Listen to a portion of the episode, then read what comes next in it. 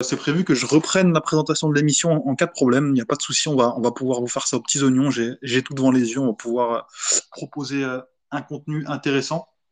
Juste voilà, 13, on se tient au courant privé de si jamais on fait monter euh, évidemment des, des, excellents auditeurs durant cette émission. On va, on va pouvoir commencer tranquillement une fois que Zaki arrive. Donc, parce que ce soir, on aura effectivement un plateau intéressant. donc voilà, Désolé pour vous, ça va être moi l'intérimaire ce soir. Euh, on va aussi euh, accueillir euh, dans quelques secondes Azir. Donc Azir, légende, des quartiers nord marseillais, ancien parmi les anciens.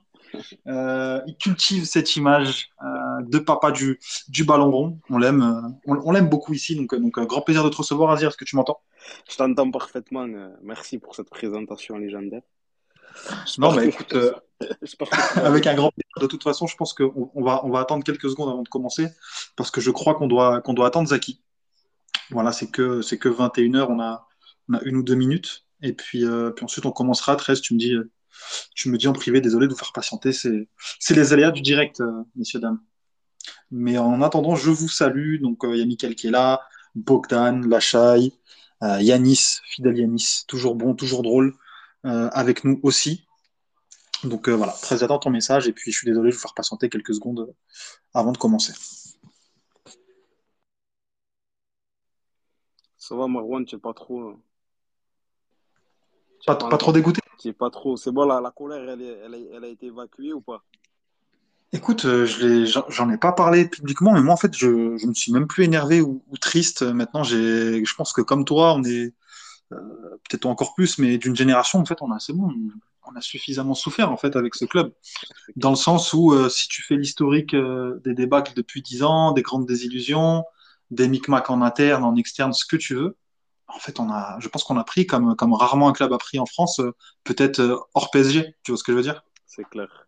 C'est clair, c'est clair. Mais hier, on aura l'occasion d'en parler pendant l'émission dès que ça va débuter officiellement. Mais euh, je me suis revu il y a encore quelques années, tu où j'étais vraiment euh, à fond dans le supporterisme, on va dire.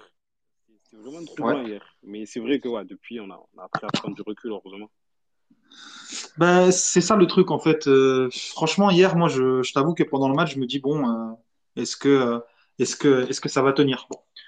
je, je, je m'interromps, les amis, on, va commencer comme ça. On va commencer comme ça. Ah, Nordine, tu m'entends? Ah ben, Marwan, je vais te laisser gérer parce qu'on m'entend pas très bien. Donc, euh, je vais te laisser énoncer les parties que, que tu connais. Je vais te laisser gérer. Je, je, je vous écoute. Je veux pas ralentir le rythme du space. Donc, voilà. Je vous laisse tranquille et, euh, et euh, je vous laisse gérer le space. Et quand j'ai un peu plus de réseau, Tu sais quoi, Nono? Si je peux, moi, je, je, te donne la parole. On va, on va inverser les rôles. Ce sera, ce sera plus simple. Moi, comme tu l'as dit, j'ai le conducteur et puis on, on, on, va commencer ça tranquillement. Très, si tu veux faire monter, je vois qu'il y a Mickaël qui est là. Euh, si tu veux monter avec, avec grand plaisir, tu as été excellent l'autre jour. Et puis, euh, n'hésitez pas à faire de demande. 13 gérera les montées, il me préviendra en privé. Puis, on, fera ça aux petits oignons. Sans plus tarder, les amis, ce soir, Space, euh, voilà, malheureusement, un petit peu, un petit peu dépressif. Débâcle historique de l'Olympique de Marseille, une de plus, hier soir face à Annecy. Un partout au terme du temps réglementaire, malgré bon, euh, l'excellente égalisation de, de Régis Muguet, euh, qui entre dans le palmarès des buteurs les plus jeunes de l'Olympique de Marseille. Malheureusement, lors de la séance de tir au but, lors du huitième, Leonardo Balerdi manque euh, son dernier tir au but et l'OM est éliminé donc en quart de finale de la Coupe de France à deux matchs du titre dans un objectif qui était pourtant annoncé majeur par les suiveurs, par les supporters et sans doute aussi par le club. Ce soir, première partie, évidemment, le débrief d'OM L'OM a-t-il euh, tout perdu en quatre jours? La seconde partie, ce sera l'avalanche d'échecs. L'OM euh, a choc de multiples, à de multiples reprises pardon, cette saison. Ces grands matchs, donc 11 ans sans titre, est-ce compréhensible? Une année de plus, pouvez-vous le supporter? Quel est votre sentiment? On en parlera durant cette partie. Et enfin, on conclura ce space avec la projection vers un déplacement à Rennes. L'OM est-il favori face au Stade Rennais ce dimanche? Euh, donc euh, voilà, on verra ça. En attendant, je vais aussi accueillir Mickaël qui a pu nous rejoindre. Donc euh, Mickaël, comment tu vas? Est-ce que tu m'entends? Oui, salut Marwan, bonjour tout le monde, Azir, Nordine, 13. C'est une légende, Mickaël. Bonsoir. Non, non, non, non, ce, sont vous les légendes. Moi, je vous écoute avec, euh, avec plaisir dès que je peux. Donc, euh, non, non. C'est notre recrue du 31 janvier, là, hein, un petit peu en panic buy, mais euh, comme Vitinha, nous, on, on, est bien content de t'avoir. Donc, voilà, ah. t'es le bienvenu. Et puis, je n'hésiterai pas à te faire rebondir. Les amis aussi, n'hésitez pas à, réagir sur l'hashtag Space013. Je, je lirai les, les, les, tweets que m'affichera 13, donc en haut de ce Space. Et puis, ça fera un petit peu d'interaction. N'hésitez pas aussi pour le référencement du Space. Ça fait plaisir. Passons tout de suite au débrief d'OMNC. Et puis je vais me tourner vers Azir. Euh, déjà, les amis, faisons un petit tour de table. Ensuite, quand on débattra, n'hésitez pas aussi à vous interrompre. Je participerai aussi. Euh, double casquette, polyvalent. Euh, ton sentiment, Azir, voilà cette défaite, une débâcle historique, qu'est-ce que tu en as pensé? Toi qui, as l'habitude d'avoir le bon mot, mais aussi un petit peu de hauteur dans ce moment un peu compliqué. Bah, comme tous les supporters d'Olympique de Marseille, si on devait résumer ce match en un seul mot, du côté de l'OM, c'est une, immense déception, des illusions, humiliation, enfin, un plusieurs mots qui expriment un peu le même sentiment. Et l'élimination est une honteuse, scandaleuse, qu'on veut. Et en plus, au-delà de ça, au niveau du contenu, on a une première période sans être catastrophique, qu'on va dire moyenne. Et après, une deuxième période où vraiment l'OM a été euh, un enchaînement d'imprécisions techniques, de, de, mauvais choix, où euh, cette équipe d'Annecy a proposé quelque chose de cohérent sans être exceptionnel, mais a proposé quelque chose de cohérent qui a mis une difficulté l'Olympique de Marseille. Donc à tous les niveaux, ça a été euh, désastreux. C'est ton sentiment aussi, Nordine, si tu peux nous répondre, sinon je demanderai à Michael. Ton sentiment aussi du gâchis, euh, un désastre, ou c'est vraiment, bah voilà, c'est la Coupe de France, c'est comme ça d'habitude, mais là, bah, on n'a pas simplement su être assez bon pour, pour finir le travail? Bon, Nordine, euh, Nordine, euh, ton micro, s'il te plaît. Bon, c'est pas grave, on va passer à Mickaël. Nordine euh, est embourbé dans un train pour, pour être transparent avec vous. Mickaël, toi, qu'est-ce que tu as, qu'est-ce que as pensé de, de ah, cette débat Comment tu l'analyses pardon. Ah, pardon, c'est pas grave, c'est pas grave. Dis-moi, donc, tu as entendu la question, je suppose? Ben, Ce sentiment que que, que, que tu, ben, tu ne vois pas le, ce, qui, ce, qui fait, ce qui fait mal, c'est que tu vois pas le, la défaite venir en fait. Tu la vois pas venir et, et quand tu la vois s'approcher, tu n'y crois pas. Donc c'est, euh, tu as l'impression de te prendre des coups de poignard de tous les côtés et que tu n'as pas mérité de te les prendre. Voilà, voilà ce que, m'a, l'impression que m'a laissé le match d'hier. Hmm. Toi aussi, Michael, tu as un peu eu ce, sentiment, peut-être toi, je, ne sais pas si tu supportes ou pas, puis c'est pas forcément la question, mais est-ce que tu as aussi eu euh, bah, justement cette impression que l'OM s'est fait piéger tout simplement? Euh, oui, oui, je suis supporter de l'OM, je ne l'ai jamais, jamais caché. Tout le monde, tout le monde euh, en tout cas qui me connaît, est au courant depuis des années. Donc là-dessus, je l'assume, je l'assume sans le moindre problème, peu importe euh, mes différents rôles que j'ai pu avoir dans, dans différents clubs. ça, c'est pour, pour la petite parenthèse. Mais, mais non, moi, contrairement à Nordine, pour le coup, avec qui je suis souvent d'accord, mais sincèrement, sur le match d'hier, moi, ce qui m'embête quasiment le plus, c'est qu'au final, bah, moi, j'ai trouvé qu'on le sentait venir, en fait, le truc. même si l'entame, ah le, les 10-15 premières minutes sont bonnes dans l'intensité et dans l'engagement. L'ouverture du score est, plutôt logique, mais je trouve sincèrement que sur la fin de première mi-temps, avec une équipe d'Annecy qui jouait vraiment sans complexe, on sent un petit peu venir le truc et un peu plus en, début de, première, de, de seconde période. donc je suis peut-être peut le seul à avoir eu ce sentiment-là, mais moi personnellement, effectivement, je, tant que le deuxième but n'était pas mis, euh, il n'est jamais arrivé pour le coup, euh, j'avais la sensation que, que l'OM n'était pas à l'abri parce qu'il y avait des, des, petits signes un petit peu dans les comportements à la fois individuels et collectifs qui étaient différents de, de ce que fait l'OM ces derniers temps. Et, euh, et malheureusement, c'est ce qui m'embête le plus au final dans ce match. Toi, vraiment, tu as senti un petit peu ce, le, vent, le vent entre guillemets tourné parce que moi, je t'avoue que ce sentiment, je l'ai eu aussi, mais je me suis dit, bon, voilà, on va être dans la difficulté, mais c'est souvent comme ça en Coupe de France contre, contre une Ligue 2 ou contre un petit.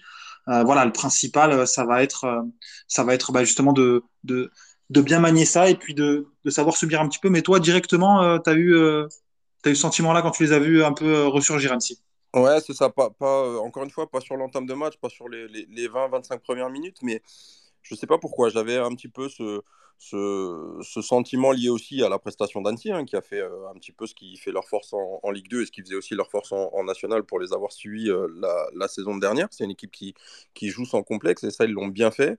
Alors parfois, ça peut être un peu plus difficile comme ils l'ont vécu euh, sur le dernier match de Ligue 2 contre Sochaux, même s'il y avait peut-être aussi déjà un petit peu ce match face à l'OM dans les têtes. Mais encore une fois, j'ai vu quelques signes un petit peu annonciateurs d'un de choses compliquées, euh, des, des, des, choix qui n'étaient pas toujours les bons, euh, de l'investissement qui était beaucoup moins important, des signes d'agacement très vite. Mmh. Euh, et je trouve que c'est des choses qui, quand on est dans, dans, un club de la stature de l'Olympique de Marseille en quart de finale de Coupe de France à domicile, face à une formation de Ligue 2, qu'on le veuille ou non, c'est des choses qui ne doivent pas surgir. Et le fait de ne pas avoir été capable de, de, mettre beaucoup plus de pression pour aller mettre le deuxième but, bah, ça, ça, a laissé le club, enfin l'équipe en à portée de fusil d'Annecy. Et après, ce que j'avais pas vu, euh, par contre, c'était les deux buts arrivés très très rapidement du, côté. Hmm. Hmm. C'est clair, bah, super intéressant en tout cas. Je vais, euh, je vais laisser Zaki, qu'on va accueillir en même temps. Euh, donc Zaki Noubir qui est avec nous, qui nous fait l'honneur d'être avec nous. Donc Zaki qui fait partie du staff de, de hier Toulon que l'OM a affronté plutôt dans cette Coupe de France. Zaki, j'espère que tu t'es échauffé, j'espère que tu vas bien parce que là tu rentres en en plein ring. Là on a bien commencé un petit peu les débats. je pense que tu as pu suivre un petit peu. déjà, comment est-ce que tu vas Zaki? Ben écoute, euh, Marwan, bonsoir à tous. J'espère que vous allez bien. Oui, oui, j'ai suivi un petit peu et, euh, bon. Euh, on va mettre... rentre, rentre dans l'art, toi, c'était quoi ton sentiment par rapport à hier? De manière assez générale, vous inquiétez pas, après on rentrera un petit peu dans, dans le spécifique. Toi, l'impression qui ressort, c'est quoi par rapport à l'élimination d'hier? C'est un sentiment assez mitigé parce que en tant que Marseillais, ben, tu es dans le sentiment vraiment de la déception parce qu'aujourd'hui, alors, le, chemin était plus ou moins, dire, tracé dans le cœur des supporters marseillais en étant, en étant sérieux. Mais en, restant pragmatique, malheureusement, sur ce match-là, ben, tu as été défaillant. Tu as été défaillant et euh, je ne vais pas parler de manque de respect de l'adversaire. Je vais parler surtout d'un manque d'intensité, d'un manque de, de, manque de tout et, et malheureusement aussi un manque d'erreurs individuelles, des erreurs individuelles qui ont, qui ont coûté cher hier soir. Donc euh, après, on va, on va, hmm. rentrer un peu plus dans les détails euh, technico-tactiques, mais, en tout cas, mais en tout cas, bah, de la, beaucoup, beaucoup, de déceptions. Mais après, euh, il y a une chose aussi, parce que bon, on, on, a, on a aussi cette tendance à. Alors effectivement, que l'OM normalement aurait dû gagner, aurait dû faire le match, mais il faut aussi souligner que cette équipe de Annecy était quand même très, très, très intéressante. C'est ça. Donc, on a vu quand même une, équipe d'Annecy, bah, franchement, plutôt joueuse. joueuse. Euh, un Guyot, franchement, assez certain de son plan. On a vu les joueurs même avoir, dans des, sorties médiatiques, à la radio, euh, dans la presse locale aussi, s'exprimer en disant que bah, voilà, Guyot était, entre guillemets, euh, le guide footballistique de, cette équipe. Y avait des principes qui étaient clairs. Une équipe qui se base aussi sur l'intensité, sur les courses, sur le vent en Ligue 2. C'est une équipe très compliquée à jouer. Et puis, ben, abordons directement par l'approche d'Igor Tudor sur ce match, messieurs. Sa composition, comment est-ce que vous avez trouvé que l'équipe est rentrée dans le match? Est-ce que vous auriez mis les mêmes hommes? Euh, Voilà, n'hésitez pas. Euh, dites-moi ce que vous en avez pensé. Est-ce que voilà, il y a ce débat Est-ce qu'il aurait fallu faire un petit peu tourner, donner un petit peu plus de place à Vitinha ou Naï? Euh, Azir, toi, qu'est-ce que tu en penses par rapport à ça? Et puis ensuite, n'hésitez pas à vous, couper la parole et puis à interagir ensemble. J'avoue que je m'attendais à une présence d'Unaï et de Vitinha dès le départ. Euh, je trouvais que c'était le, contexte, le moment idéal pour lancer des recrues arrivées cet hiver. Donc j'étais assez surpris de leur absence euh, dans la composition de départ.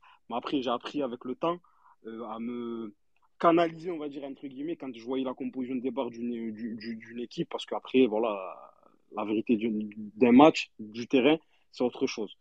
Et après, dans l'approche, dans la lecture du match, très, très compliqué. Il, est, il a à mettre euh, il est responsable comme, comme les joueurs de la prestation qu'on a vu euh, qu'on vu hier. Et, donc, euh, encore une fois, j'insiste, et Michael l'a dit aussi, au-delà de l'élimination qui est évidemment catastrophique pour la saison de l'OM, et pour qui, qui enchaîne donc sa onzième année, qui va enchaîner sa onzième année consécutive sans, sans titre. D'ailleurs, Azir, je t'interromps juste pour, juste pour rappeler la question du Space. L'OM a-t-il tout perdu en quatre jours? N'hésitez pas à réagir sur le hashtag et puis on, on, donnera euh, la réponse en, en, fin, en fin de space. Donc, il y a le truc épinglé. N'hésitez pas à aller répondre au sondage de 13. Et puis, on y reviendra, bah, comme je viens de le dire, en, fin de space. Continue à dire, désolé. Et donc, oui, justement, sa 11e année consécutive sans titre, c'est au niveau du contenu. Et le contenu, qui, je trouve, ça a manqué de. Euh, on a manqué de variété, même en première période où il y a du rythme, une volonté de mettre du rythme dans, dans la circulation du ballon sans véritablement se créer des occasions hyper franches. J'en vois deux, le, euh, le coup franc de Malinowski et l'occasion de, de, de, Sanchez en première période il y a une volonté voilà, de mettre du rythme dans la circulation du ballon, mais ça manque de variété. Il y à faire du jeu combiné à l'intérieur. Il y a peu de renversements. Il n'y a pas être qu'en quelques-unes, mais j'ai l'impression que On n'a pas trop voulu chercher Caboret, même s'il arrivait à être libéré, parce que l'OM arrivait à bien fixer côté gauche. On a insisté beaucoup sur le côté gauche, la relation Klaus-Payet. Donc on avait du mal, ou pas trop la volonté de renverser euh, du côté de Caboret. Donc ça apportait pas beaucoup de variété dans le jeu. Et c'était beaucoup plus simple, entre guillemets, pour euh, le bloc d'Annecy, qui était très bien en place. Le plan, il était clair, il était précis, il était net. Ils l'ont parfaitement exécuté. Et donc ça a facilité leur capacité à défendre. Et dans la tenue du ballon aussi, ils ont été bons. Donc, euh, dans la lecture du match, dans, dans, dans les principes de jeu que l'OM essaie de mettre en place, on a été en difficulté dans plein de compartiments. Et en seconde période, après, c'était criant. En seconde période, il n'y avait même plus. C'était désordonné. C'était euh, dans la tenue du ballon, Annecy était meilleur, sans véritablement aussi mettre en danger l'OM. Mais techniquement, c'était beaucoup plus précis. L'OM, c'était brouillon. Il y avait des impressions techniques. Il y avait des, des, des choix qui n'étaient pas bons. Et donc, voilà, c'était une bouillie. Et en plus, qui s'inscrit euh, sur un mois de février, dans le contenu, encore une fois, où euh, voilà, il y a beaucoup d'irrégularités dans le contenu des matchs de l'OM euh, depuis ce mois de février. Ça change de la période difficile qu'a connue l'OM au mois d'octobre avec des, des, défaites, mais qui, dans le contenu, était beaucoup plus conquérant, beaucoup plus, il y avait beaucoup plus de maîtrise.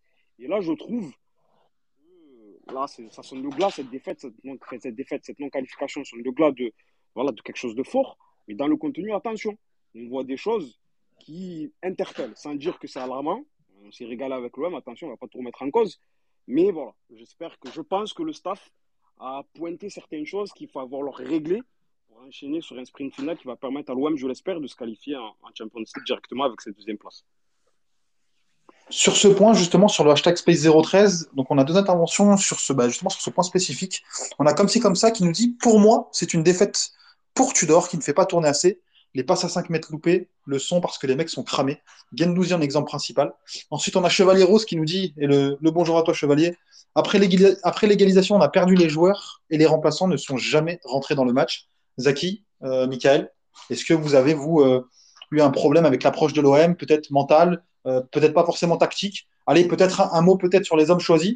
Est-ce que vous pensez qu'on aurait dû peut-être responsabiliser un petit peu les recrues de l'OM en les incorporant un peu plus vite à la rotation? Est-ce que vous pensez que c'était pas vraiment le problème, c'était plus quelque chose qui est dans le mental? Bah, je vous écoute et puis à mon avis ça, va être, intéressant parce que je pense quand même, en tout cas à titre personnel, que là on touche quand même quelque chose d'assez important, le fait que il n'y a pas vraiment de leader dans cet effectif et j'y reviendrai après avec ma, ma vérité.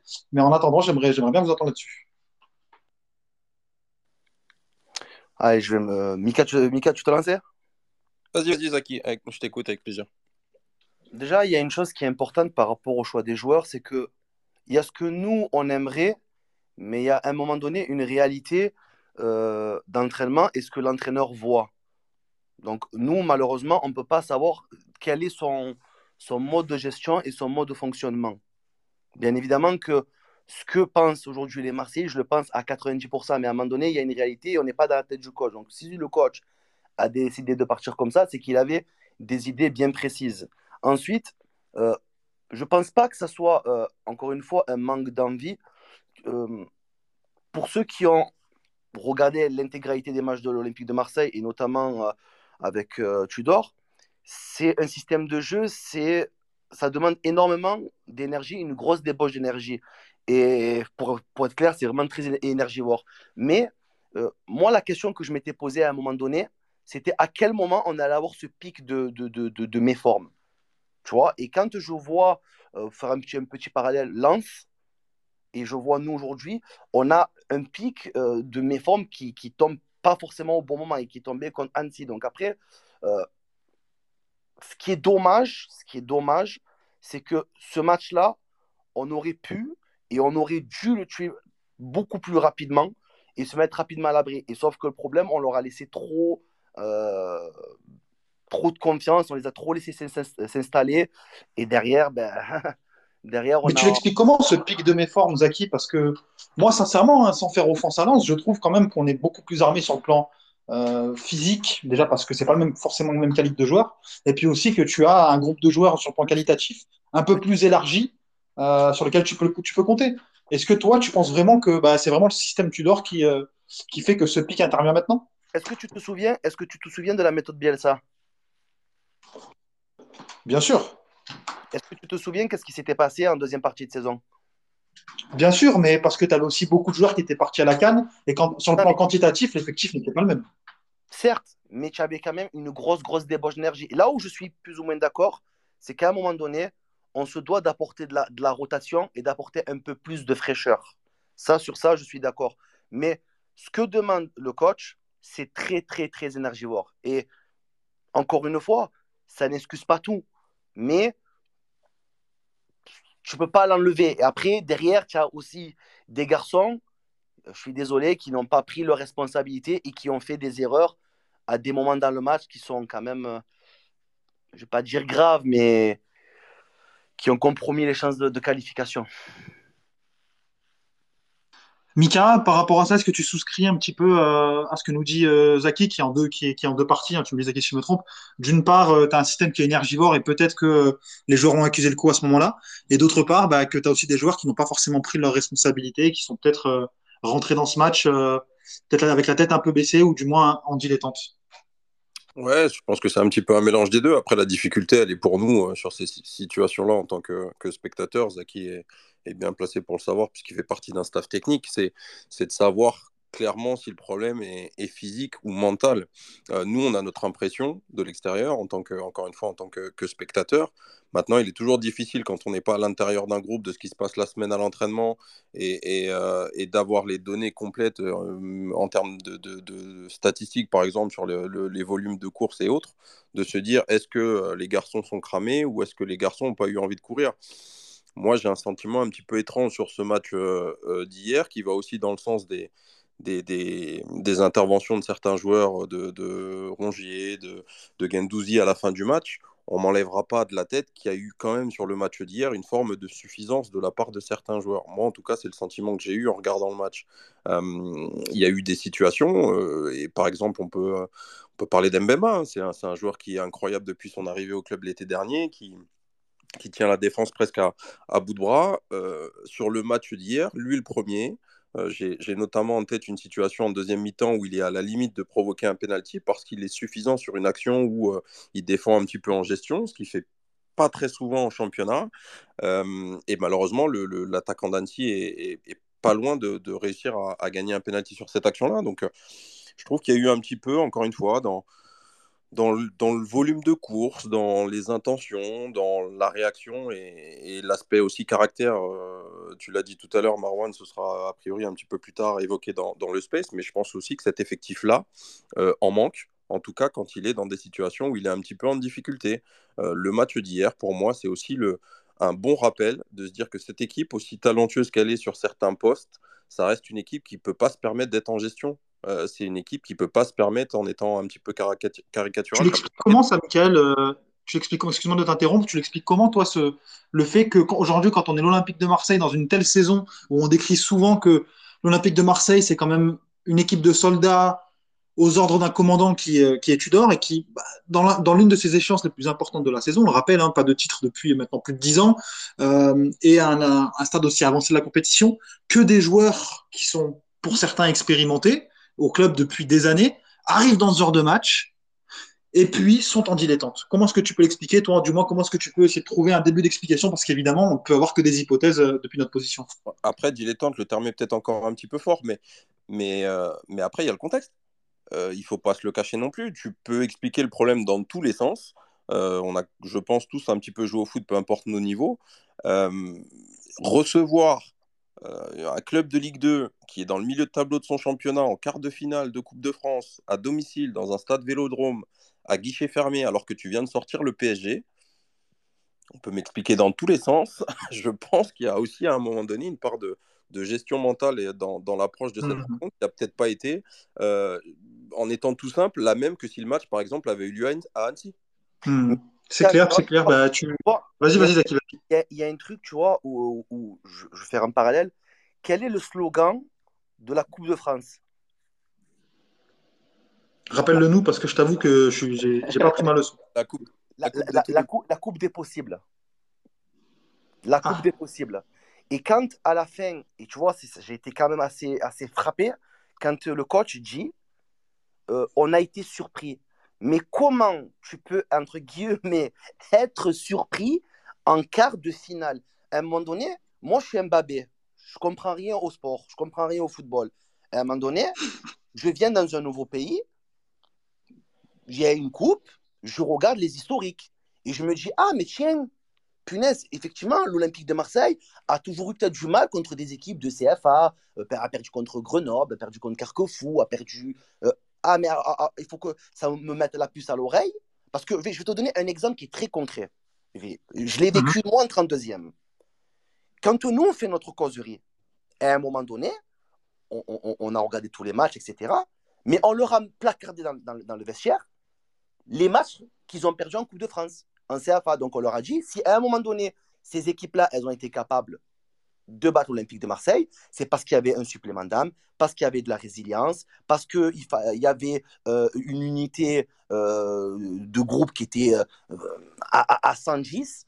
Et je pense qu'à un moment donné, tous ces paramètres-là, tu dois les prendre en compte. Tu ne peux pas te dire, on joue contre une Ligue 2, on joue contre le dixième. Je l'entends, attention, je l'entends et je peux y adhérer. Mais l'accepter, je ne peux pas l'accepter parce que c'est un match à confrontation directe. C'est 90 minutes avec en plus, si tu vas en- euh, au penalty, euh, une qualification. Donc, je- en fait, je peux pas. Je peux pas. Quand à la fin on me dit, on, a été surpris, mais en fait, c'est surpris de quoi? Je crois que les mecs, ils sont arrivés en quart de finale comme ça, claquant des doigts. C'est qu'ils méritent leur parcours. Quand, euh, C'est quand clair, j'entends- c'est clair. quand, quand j'entends le capitaine dire les pénaltys c'est la loterie, j'ai envie d'ouvrir ma fenêtre et de sauter tête première. Parce que les pénaltys, et Mika, il peut te le dire, ça se prépare. Tu ne fais pas tirer des mecs que tu sais que c'est compliqué. Tu prépares tes tireurs de ton premier jusqu'au onzième, gardien compris. Et tu fais les numéros. J'ai- la déclat de Tudor, si tu veux, ou euh, son, analyse match, son analyse d'après match, où on lui pose la question êtes-vous en colère contre vos joueurs et êtes-vous inquiet pour la suite? Vo- Voilà ce que Igor répond. Il n'y a aucune cassure dans l'équipe, mais une grande tristesse dans le vestiaire. Je ne pense pas que les joueurs sont entrés dans le match en sous-estimant les adversaires. Ces derniers ont fait un grand match. Je ne pensais pas qu'une équipe de Ligue 2 serait aussi forte. Tout ce qui pouvait aller de travers est allé de travers. Nos défauts sont ressortis. Encaisser deux buts à la maison, c'est injustifiable. On a tapé le poteau, raté un penalty, eu des occasions, trois petits points. Ça rejoint un petit peu ce que tu dis, Zaki. Comment est-ce qu'on peut être surpris à ce stade de la compétition que des équipes qui sont moins fortes sur le papier et dans leur réalité sportive puissent surprendre l'Olympique de Marseille et se surpassent en fait dans de telles échéances On, On le sait, on l'a déjà vu. on est un petit peu des anciens, entre guillemets, même si j'ai que 33 ans. J'ai eu la chance de voir la Grèce gagner la Coupe, du- la coupe d'Europe en 2004. Avec un, avec un football néant, un bloc-bas et des, et des transitions. Ils ont gagné une coupe. Tout ça pour te dire qu'à un moment donné, ce qui fait, ce qui fait qu'aujourd'hui, toutes les personnes qui sont aujourd'hui dans ce space et, et dans le monde entier aiment le football, c'est que tout est possible. Tant que l'arbitre n'a pas donné les, les- les trois coups de sifflet final, ça joue. Mais, mais, mais Et, et à Oui, Azir. Vas-y, Azir. Non, juste, pardon, au- au-delà de l'histoire de, de la Coupe de France, qui est d'autant plus inquiétant dans la déclaration de Tudor, c'est que si je comprends bien, les spécialistes de la Ligue 2, les gens qui ont suivi Anti, moi c'est la première fois que je les ai vus cette saison, euh, disent qu'en fait dans le contenu, dans ce qu'ils proposent, ils ont l'habitude en fait de proposer justement un contenu cohérent et de C'est tout le temps comme ça, de- Tout le temps. de cette manière, mais tu es en train de le confirmer. Donc c'est ça qui est encore plus inquiétant, ça veut dire qu'ils ont fait un- quand même un, un travail de préparation, ça c'est certain, il n'y a, pas de problème que le staff a regardé, a fait des vidéos, etc. Et donc normalement, il devait, au-delà du côté surprise lié à l'histoire de, de la Coupe de France, avec, euh, et notamment au passif récent de l'Olympique de Marseille dans, ces- dans ce type de confrontation, devait être quand même euh, assez euh, faire anticiper le fait que Antip Oui, de cette manière. Dans, dans le style, c'est pareil. Après, évidemment, ils sont pas aussi forts. Michael, tu avais, quelque chose à ajouter? Non, non, mais c'est ce que c'est ce que c'est ce que je voulais dire. Effectivement, c'est c'est le football habituel d'Annecy. Il n'y a pas de surprise dans ce qu'ils ont fait. Alors après, je me méfie toujours parce que euh, le fait que Tudor maîtrise pas la langue et moi j'ai pas euh, je- je- pas vu la déclaration. Donc est-ce que c'est une, traduction mot à mot ou autre? Donc dans, dans, dans ce qu'il a voulu dire. Mais encore une fois, effectivement, c'est au pire maladroit. Euh, moi, j'ai un exemple facile avec avec ce qu'on a vécu la saison dernière avec Versailles sur la demi-finale à Nice. Christophe Galtier et l'OGC Nice, on est sûr qu'ils nous ont étudiés. Ils n'étaient pas surpris par ce qu'on proposait. Euh, et ce qui est étonnant, effectivement, dans, ce- dans cette déclaration, c'est de se dire que qu'en quart de finale de Coupe de France, on puisse euh, être euh, surpris par une équipe professionnelle. une équipe de Ligue 2, donc une équipe dont tous les matchs sont accessibles pour, pour n'importe qui en, en 5 minutes. Donc ça, c'est très embêtant et ça démontre, qu'il le veuille ou non, une certaine manière d'avoir préparé le match qui n'est pas celle des matchs de championnat. Et ça, c'est problématique. Je pense qu'on est, est tous d'accord là-dessus, les amis.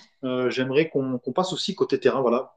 Igor Tudor, on en a, on a un petit peu parlé, du moins, du moins dans l'approche on voit que, bah, certes, euh, de manière globale, il y a pu avoir une, approche un petit peu, pas par-dessus la jambe, mais euh, assez frivole euh, d'une telle confrontation. Moi, j'aimerais vous amener à travers ma vérité sur, sur l'effectif. Sur l'effectif, pas sur le plan qualitatif, mais sur le plan mental.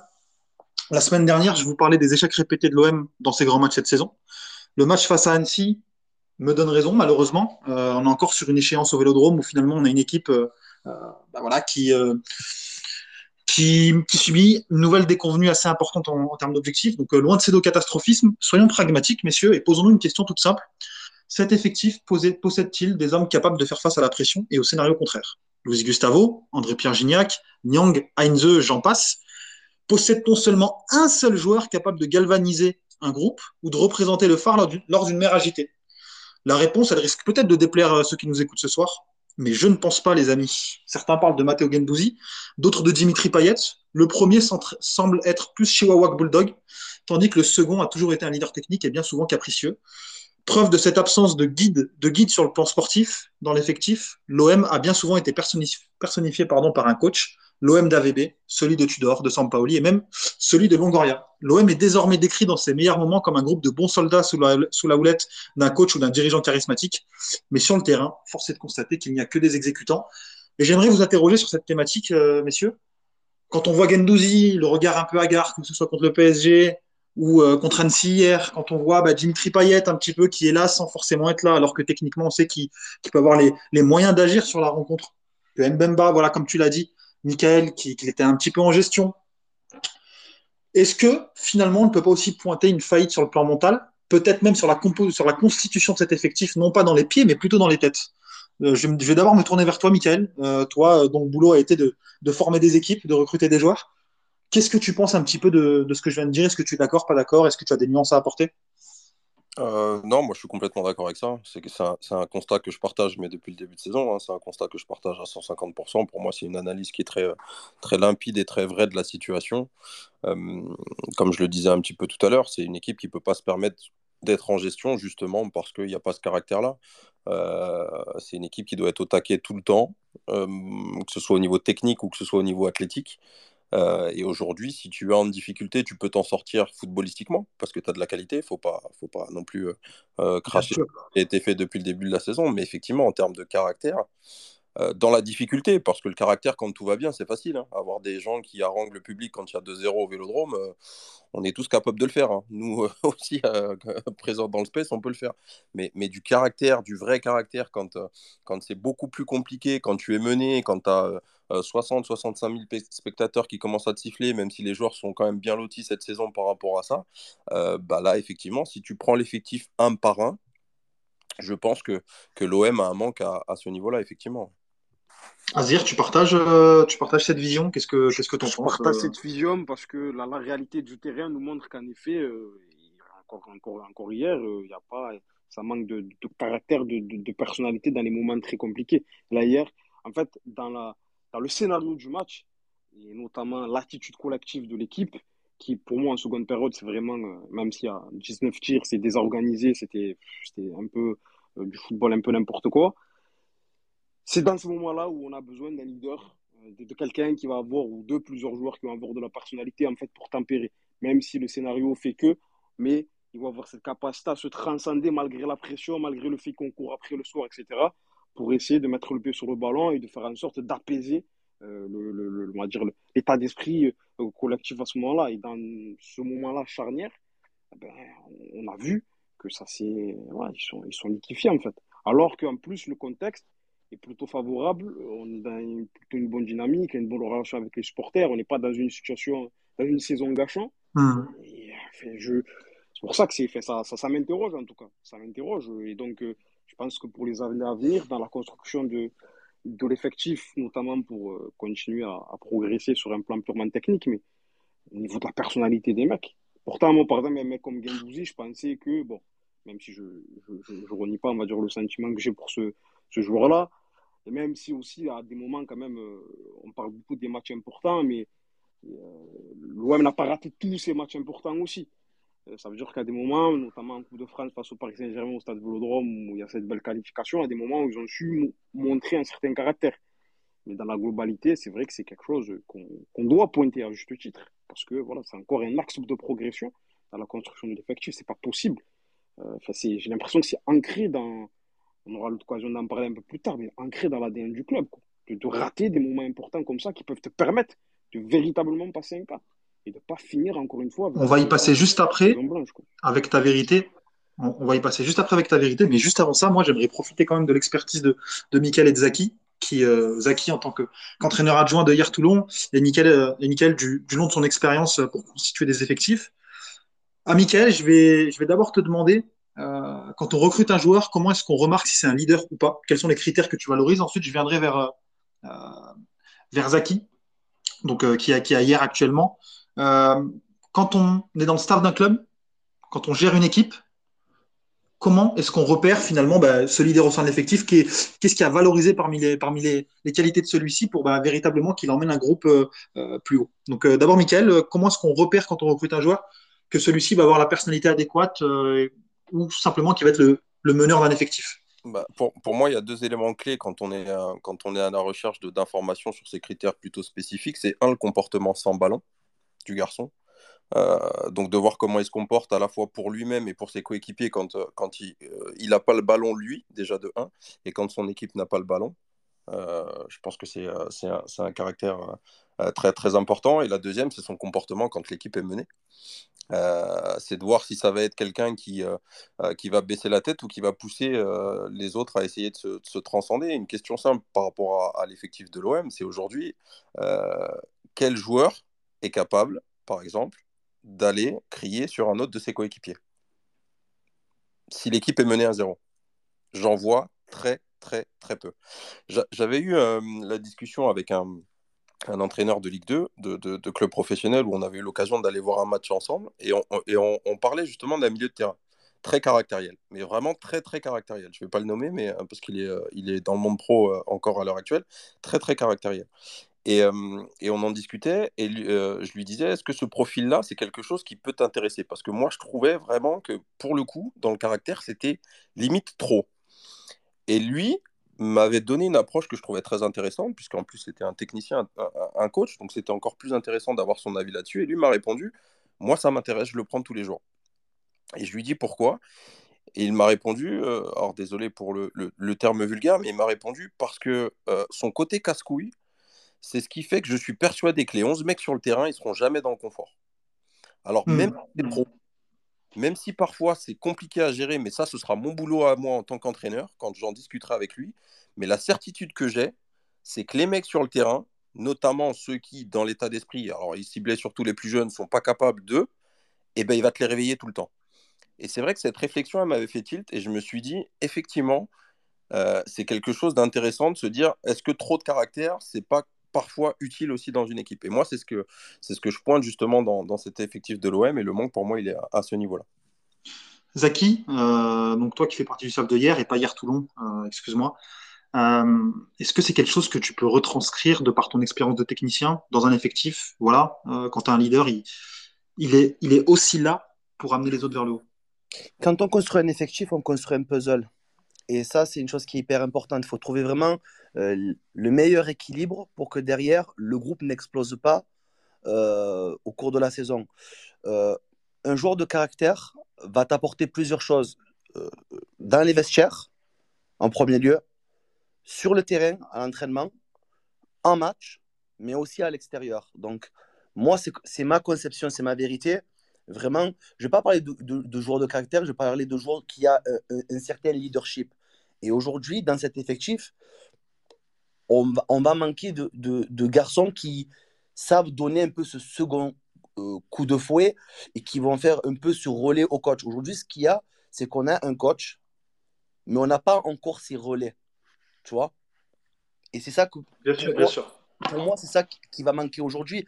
Après, je vais te sortir une, une belle petite citation. La, rou- la route qui mène au bonheur est toujours en construction. Aujourd'hui, euh, l'effectif de l'Olympique de Marseille, qu'on le veuille ou qu'on ne le veuille pas, il est en train de se dessiner. Et le constat que tu fais à l'heure aujourd- d'aujourd'hui, c'est que quand les choses ben, commencent à se corser, eh ben, on n'a pas ces garçons-là qui sont capables à un moment donné de galvaniser un groupe. Ça a été matérialisé sur les, les matchs euh, de Ligue des Champions, ça a été matérialisé sur Annecy. Mais voilà, en tout cas, ce qui est important et essentiel, c'est qu'il va falloir des joueurs de caractère, c'est une certitude, mais qui vont à un moment donné pas désorganiser un vestiaire, qui va être une plus-value et qui va répondre aux attentes du coach, mais aussi aux, objectifs qui sont prévus euh, euh, sur l'année. Justement, de l'état actuel des choses, peut-être du passé, parlons-en. Entrons dans cette partie 2, la partie 2 de l'émission. 11 ans sans titre, est-ce compréhensible Avec euh, bah, justement la, vérité d'Azir sur, euh, sur l'état actuel bah, de l'identité de l'Olympique de Marseille, cette identité un petit peu de, du mal à, à réussir à se dépasser dans les moments importants, du mal à justement inculquer une culture de la gagne euh, au sein de l'Olympique de Marseille. C'est la vérité d'Azir, l'identité de l'OM, la loose. Je te, je te laisse le micro, Azir. 11 ans sans titre, est-ce compréhensible, oui, parce que euh, ces 11 ans euh, sont jonchés de d'erreurs réalisées par les dirigeants, des politiques sportives désastreuses, de joueurs très moyens qui ont eu la chance de porter le, le maillot de l'Olympique de Marseille, mais bien trop grand euh, pour eux.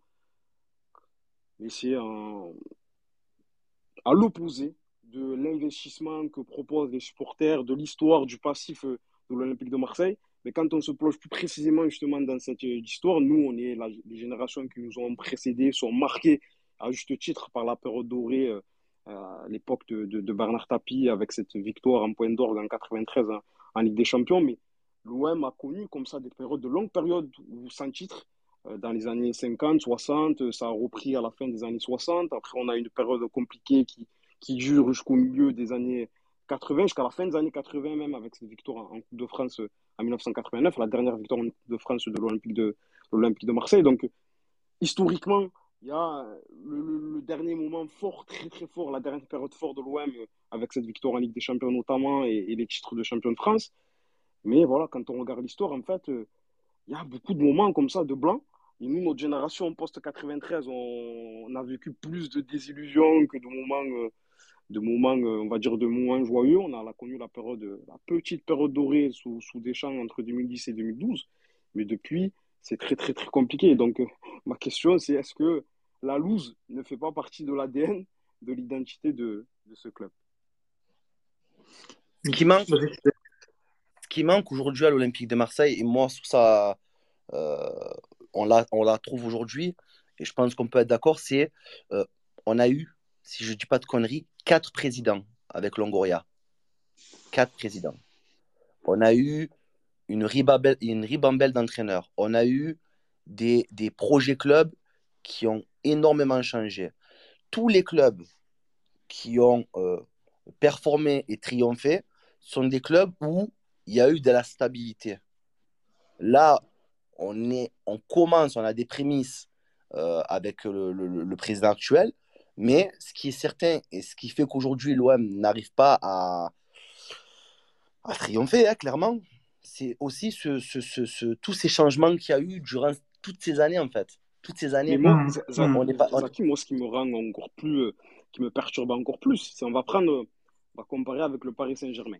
Post 96, donc leur victoire en Coupe des Coupes euh, en 96, ils connaissent aussi une période, après avoir connu une période plutôt, euh, plutôt faste, enfin faste, en tout cas une période joyeuse dans les années 90, au, début des années 90, ils connaissent aussi une période compliquée euh, de, de 96 à l'arrivée des, Qataris avec beaucoup d'instabilité, à l'image de l'Olympique de Marseille. Mais durant cette période-là, avant l'arrivée des Qataris, le Paris Saint-Germain arrive à gagner par-ci, par-là des coupes nationales. L'Olympique de Marseille, rien. On attend en 2010, nous, la, notre génération, on a attendu 17 ans pour voir l'OM remporter un trophée avec la Coupe de la Ligue en 2010, et enfin, le doublé Coupe de la Ligue championnat. Donc 2010, 2011, 2012, on arrive à gagner des Coupes de la Ligue. Et on repart sur une période Rien. Et à chaque fois, il y a des moments par-ci, par-là où tu as l'occasion justement de passer ce cap-là, comme cette année. Rien du tout. Là, on a encore une génération qui va connaître probablement, qui va devoir attendre 20 ans pour voir son club préféré un trophée, même si, euh, entre-temps, j'espère en tout cas, on aura des qualifications en Ligue des Champions qui vont permettre de stabiliser le, le club à un bon niveau. Mais ça manque de titres. Est-ce est-ce que pour toi, c'est l'échec le plus douloureux, euh, Azir Euh, j'ai connu 2007, donc euh, non, c'est pas l'échec le plus douloureux. Et n'hésitez pas à sur le hashtag Space013, est-ce que pour vous, c'est l'échec le plus douloureux?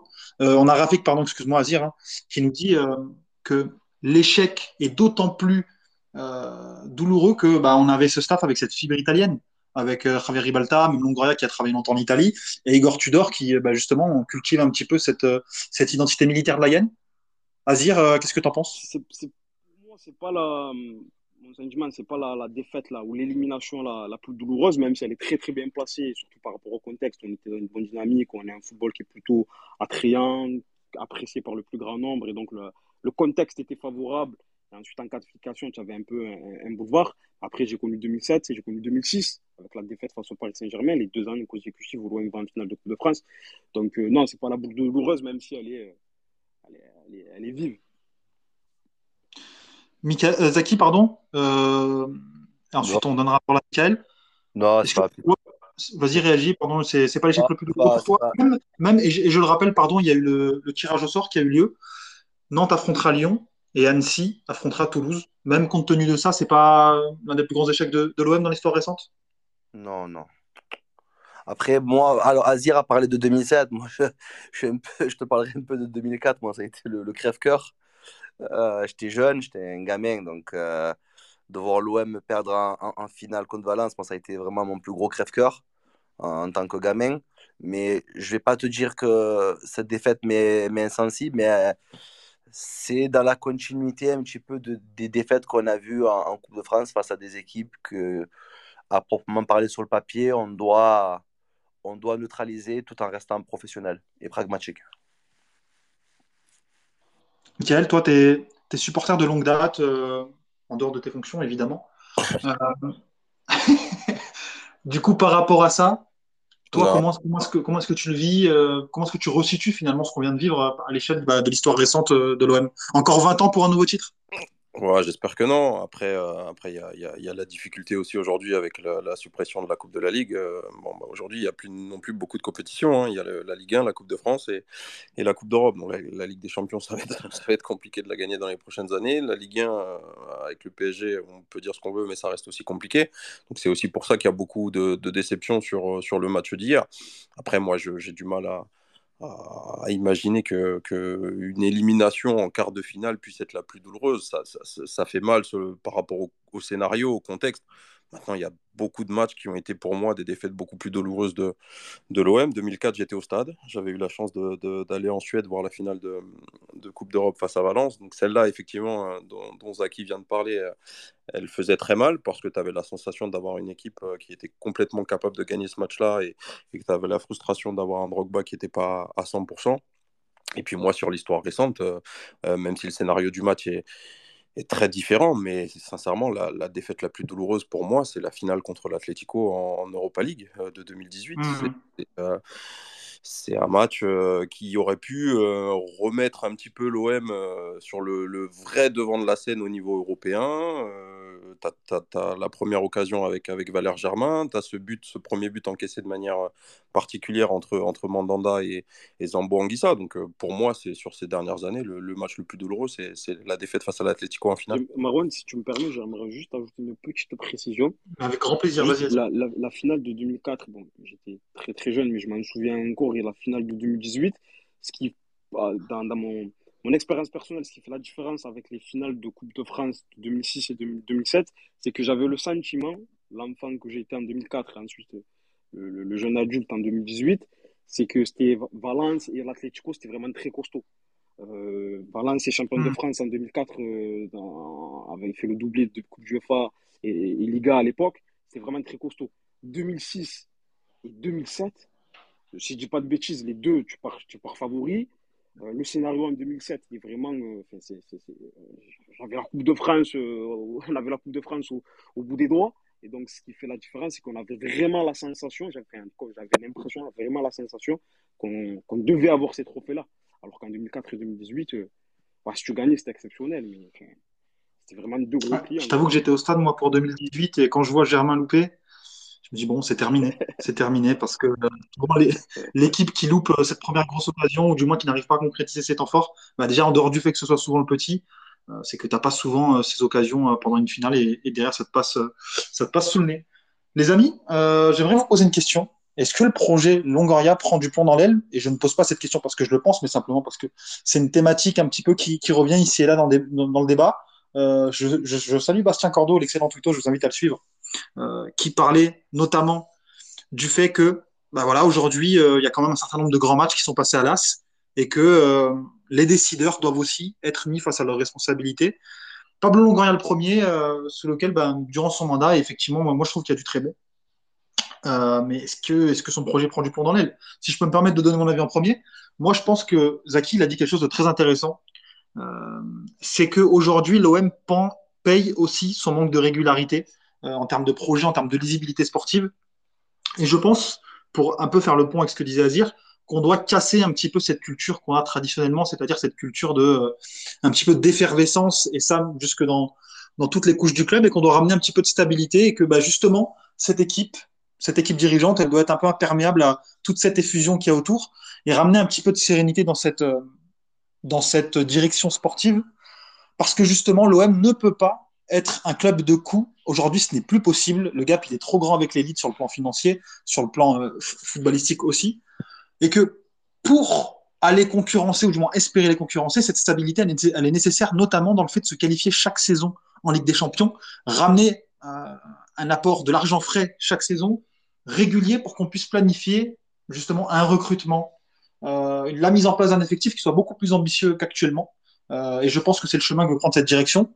Donc moi, je vous pose la question, comment est-ce que le projet Longoria doit se positionner face à, face à ce type d'échec? Est-ce qu'on doit bah, justement se, morfondre face à, face à cela, demander des comptes Ou est-ce qu'au contraire, on doit justement se dire, les amis, on se calme, voilà, certes, ça fait pas plaisir, on l'a déjà vécu, mais le cap, il doit être cette seconde place, il doit être justement cette stabilité en Ligue des Champions. Je vous pose la question, les amis, et n'hésitez pas à réagir sur le hashtag.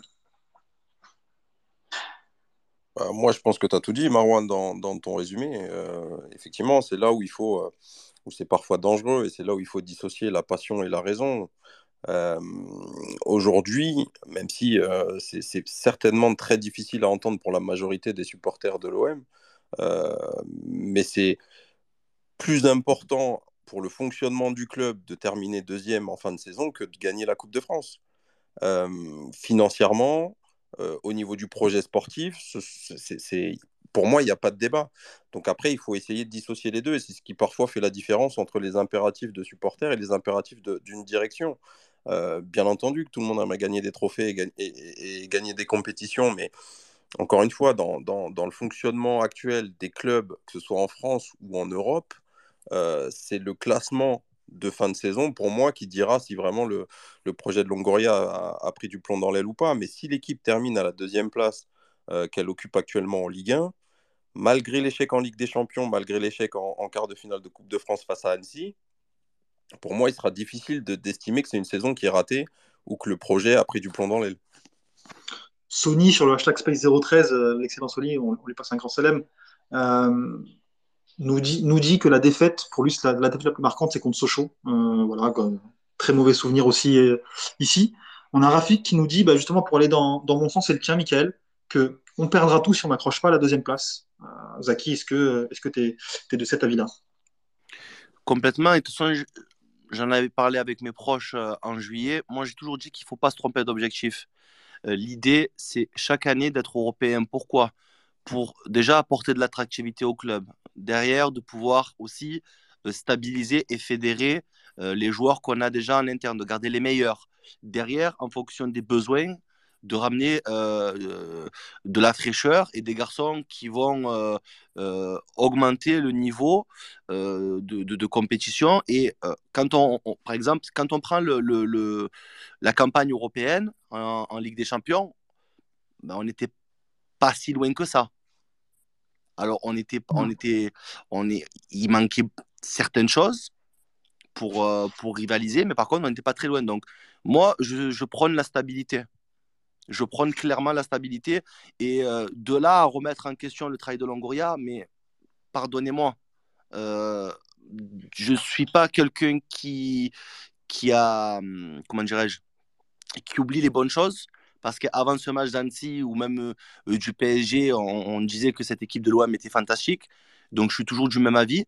Maintenant, c'est de savoir euh, quel va être l'état d'esprit des garçons, quels vont être les, les, les, les outils psychopédagogiques qui vont être utilisés pour pouvoir remettre en selle les garçons comme on a toujours tendance à dire, et je pense que Michael est d'accord, c'est que quand on perd un match ou quand on a une grosse désillusion, le match d'après, il faut absolument gagner pour pas que derrière, euh, il ne faut pas laisser s'installer le doute, même si aujourd'hui, voilà, il y a, y a de la tristesse, il peut y avoir certainement un peu des doutes, mais il faut absolument gagner.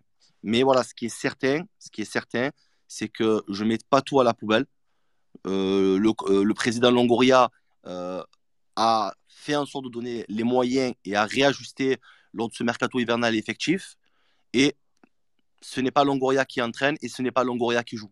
La responsabilité appartient au staff et aux joueurs. Je suis tout à fait d'accord avec toi. Et ben justement, projetons-nous dans cette partie 3. L'OM est-il favori face au Stade Rennais ce dimanche? Parce que, voilà, comme tu l'as dit, le match d'après, il faut le gagner. Et euh, le match d'après, c'est contre le Stade Rennais, le Stade Rennais de Bruno Genesio. Les cinq dernières confrontations Rennes-OM en Ligue 1, c'est deux victoires, deux nuls, euh, deux victoires, pardon, un nul et une défaite. Donc euh, voilà, victoire 3-0, match nul 1-1, victoire 1-0 de l'OM en 2019-2020 et les deux dernières fois qu'on a affronté Rennes à Rennes, pardon.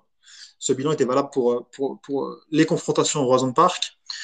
C'est deux défaites. Donc, euh, une défaite de buts à 1 de l'OM et ensuite une défaite 2-0 2021-2022 de l'Olympique de Marseille.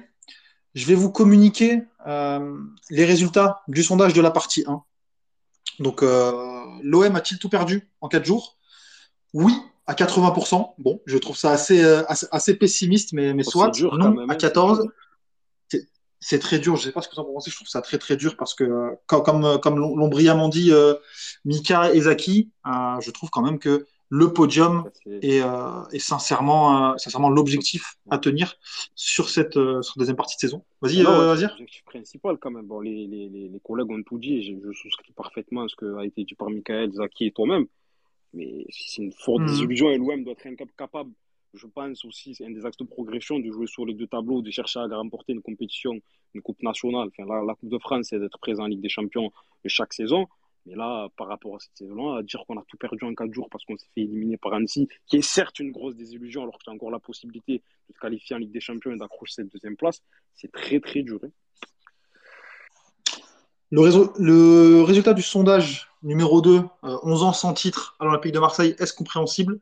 Non à 83%, oui à 17%. Bah, pour le coup, là, c'est difficile d'aller à l'encontre au, vu des occasions qu'a manqué l'Olympique de Marseille. Sincèrement, je ne suis pas sûr qu'on ait, ait forcément besoin de, commenter, euh, de commenter outre mesure.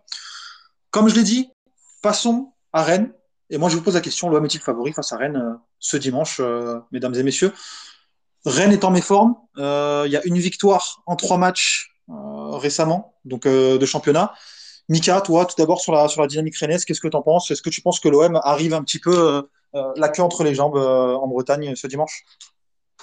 Malgré tout, je pense que l'OM reste quand même favori sur, sur cette rencontre parce que tu l'as dit, Rennes est un petit peu en difficulté quand même ces dernières semaines. C'est une équipe qui a, moi j'ai vu le match, qui a énormément souffert sur son match sur le derby à Nantes. Euh, ils l'ont emporté, certes, mais dans le contenu, ça a été très très compliqué. Ils ont cédé le ballon au Nantais, ils ont concédé beaucoup beaucoup d'occasions. Tu vas avoir une quinzaine, voire plus, je pense, même peut-être de, de, tirs nantais, et dont, la moitié cadrée. Donc ils ont été en difficulté. Et puis en plus, l'OM se comporte mieux, euh, chiffre à l'appui à l'extérieur qu'au vélodrome cette saison. Donc euh, par rapport à tout ça, je pense que, que l'OM reste, reste favori de la rencontre, même si euh, l'écart s'est forcément réduit en termes de, de confiance euh, par rapport à, avant le match du, du, PSG en championnat et après ces deux rencontres difficiles. Azir? Oui, l'OM part légèrement favori, même si Rennes, quand même, euh, c'est la meilleure équipe à domicile. Hein, et l'OM est la meilleure équipe à l'extérieur. Donc je pense que l'OM ne doit pas se présenter malgré cette désillusion, la peur, la peur au ventre si tu si tu, tu, tu, essayes de mettre en place ce que tu mets en place depuis le début de saison, même si, comme je l'ai dit un peu plus tôt dans l'émission, je trouve que dans le contenu, il y a plus d'irrégularité dans les matchs euh, sur ce mois de février. Mais non, tu dois te présenter plus ou moins sereinement et, dérouler ton, ton, football, même si ça va être compliqué parce qu'encore une fois, Rennes est la meilleure équipe à domicile cette saison. Mais l'OM a prouvé, je crois, reste sur six victoires consécutives à l'extérieur Donc sur une belle série, faut vite, vite passer à autre chose. Euh, le match il arrive rapidement dimanche, donc euh, non, moi je pense que je pense que ça va le faire. Zaki, euh, je pense que tu es, que, que plutôt d'accord avec ça. Tu me dis si, si je me trompe. Moi, j'aurais aimé te demander, ben voilà, on affronte Rennes dimanche. De quoi est-ce que tu te méfierais dans l'équipe de Genesio? Est-ce que peut-être, et je dis ça sans qu'on m'ait soufflé la réponse, mais Doku qui revient bien? Euh, Toi, qu'est-ce que tu en penses un petit peu de cette opposition? Comment est-ce que l'OM peut faire mal à Rennes et vice-versa? Ben, Azir a, a- a globalement tout dit. hein. C'est une équipe qui, à domicile, est, assez redoutable. Euh, elle est sur trois victoires. Euh, ça va être une équipe qui, est difficilement mm, manœuvrable, si c'est français, ben, chez elle. Elle a montré qu'elle était capable de tomber les- les gros. En l'occurrence, ils avaient tombé le PSG à, chez elle 2-1. Euh, ça va être euh, un match. Ça va être, euh, pour moi, je- honnêtement, je ne saurais pas te dire le score.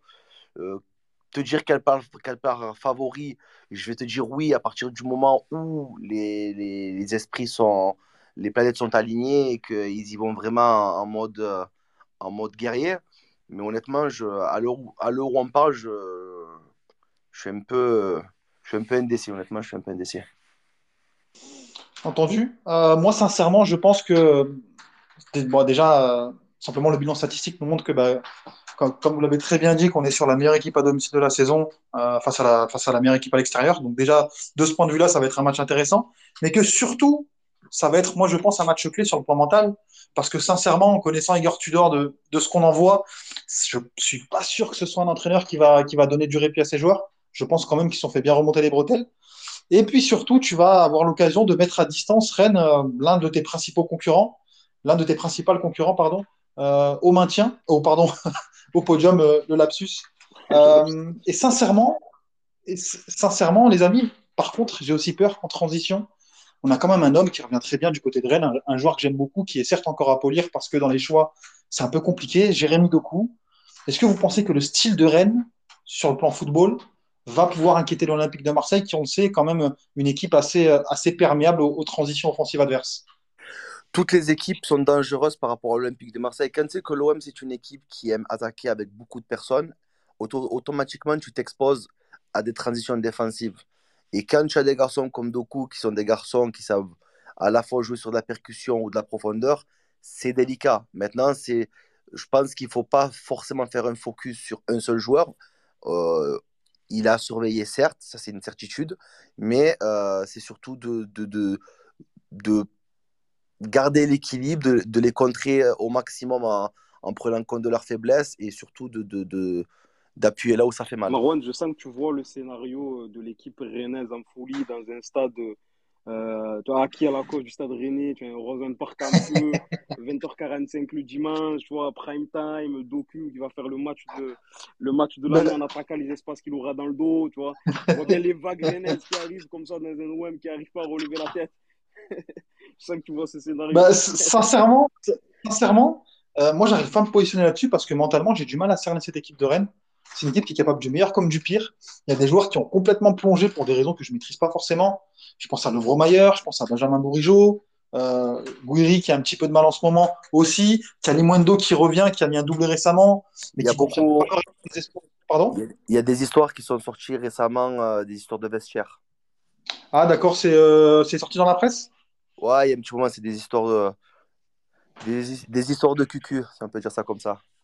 Ah oui, ah oui euh, les rumeurs comme quoi un, un joueur avait euh, trompé la femme de l'autre, euh, c'était entre, et- entre Flavien et Donc, Flavien. donc, donc derrière, si, c'est, si, ça, ça- si, c'est, euh, si ça s'est avéré vrai, ben, derrière, tu auras les pros euh, Maillard, les pros l'autre. euh, derrière, ça fait des clans, euh, ça crée des problèmes. il doit Ouais, pas j'ai vu, j'ai ouais, j'ai j'ai vu ça. Moi, je t'avoue que c'est pas forcément mon domaine, ce genre de, ce genre de truc. Mais j'ai vu que Flavien Tay avait, avait nié. Bon, bref. Euh, et bah, du coup, ouais, bah, pour revenir sur ce que disait Azir, moi, j'ai j'ai du mal à cerner mentalement cette équipe.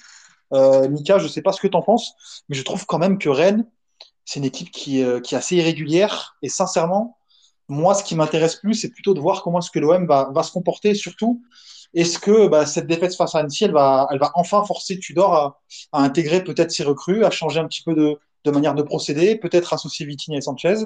Euh, Qu'est-ce que tu en penses, Mika?